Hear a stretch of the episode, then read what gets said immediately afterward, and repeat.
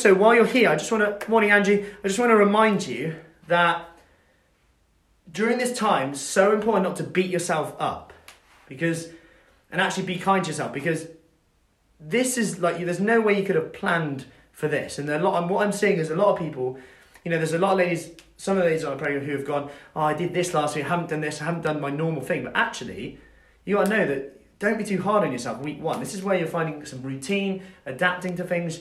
You've got to accept that you might not, your food might not be perfect. You might have not planned your meals like you would normally. Your routine's just been thrown up in the air. When have you ever been asked to do something like this? But actually, when I look at it, this yesterday morning, this morning, we've had about 24, 25 ladies on our live workouts this morning. When you think about it, I'm like, you're, you're actually sticking to your routine there. And this is why I talk so much about the one rule thing. So just making, having one habit at a time whenever you're feeling overwhelmed. So to put it simply, yesterday I, I spoke with someone and she's like, oh yeah, I'm just struggling. There's, there's snacks, foods in a lot everywhere. So like with more people being at home, like the family back together, which is a great thing, obviously. But it means that other people are bringing food into the house, which wasn't there four weeks ago when it was going all well. So, okay, let's just go back to basics and say, right, I will eat one, uh, these two biscuits at 7 p.m. while my family's doing it. I will have one drink at 7 p.m. when my family sit down and, and we have that.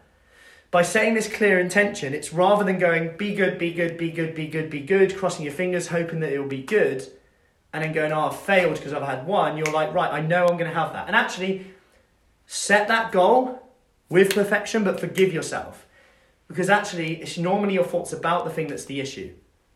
Beating yourself up for having X, Y, Z. And that leads to the, the domino effect that has that negative impact, the vicious cycle where we go, oh, I might as well start again. I'm, I'm feeling slumped. Because actually, when you actually think about it, if you're tired, if you're stressed, your perception of rewarding foods, so how you perceive foods as rewarding or not, is higher. So you, you'll see a food as more rewarding than it actually is. Hi, Jane.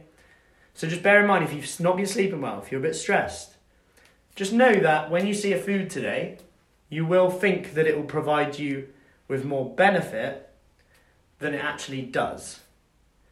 Okay, so when you're aware of that, you can go, ha, you know, I know you Pringles, you're going to be looking at me and you're going to be saying, hey, Matt, I'm going to provide you with a lot of comfort. When actually, when we actually have it, nine times out of ten, it didn't provide us with the comfort that we actually thought it would, and we actually just feel rubbish. That's what happens when I ask people.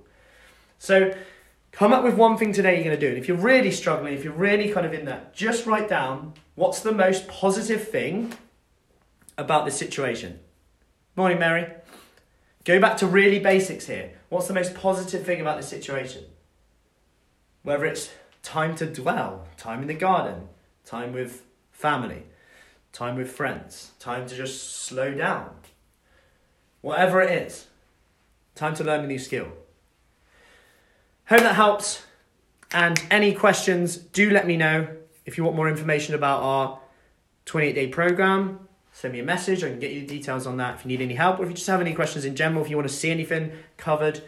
Um, I'll be trying to share as many exercises as I can. Uh, but obviously, we've got a full on schedule now. Um, so um, I feel like um, we're doing it all the time. Virtual friends, yes, Michelle.